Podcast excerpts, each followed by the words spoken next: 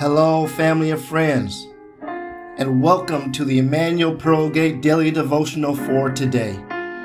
We pray that your spirit will be fed so you will be able to go through the day with Jesus on your mind and the power of the Holy Spirit in your heart. Feel free to visit us at www.epbcsf.com to learn more about us and to virtually worship with us through our virtual video library. Enjoy today's devotional.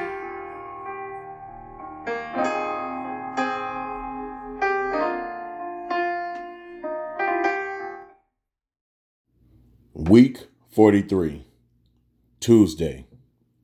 Today's topic Fan the Flame. Do not quench the spirit. Do not despise prophecies. Test all things.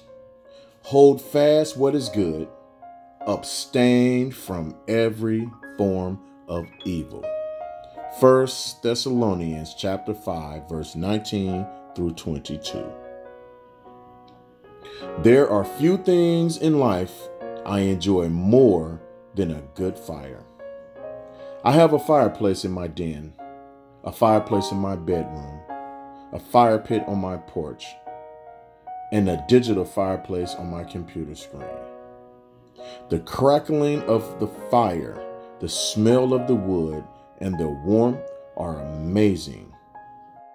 Great fires take attention but they are so worth it. When I am at home sitting by the fireplace in the evening, anybody who does anything to quench my fire is public enemy number one. Per our reading today, we know the Holy Spirit can be quenched. It is like putting out a fire.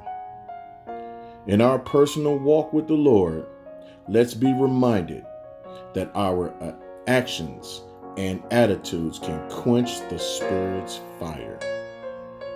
As we walk in obedience to the Lord today, we should fan the flame of the Spirit. We do this by being wise in our actions, studying the Scriptures, cultivating a relationship with Jesus, and avoiding all forms of evil. Father, Today I am aware that through my faith in Jesus Christ, your Holy Spirit dwells inside me. Today, Holy Spirit, I want to live more I want to fan the flame of your power in my life for your glory and my good. It is in the mighty and matchless name of my loving Savior, Jesus Christ, that I pray. Amen.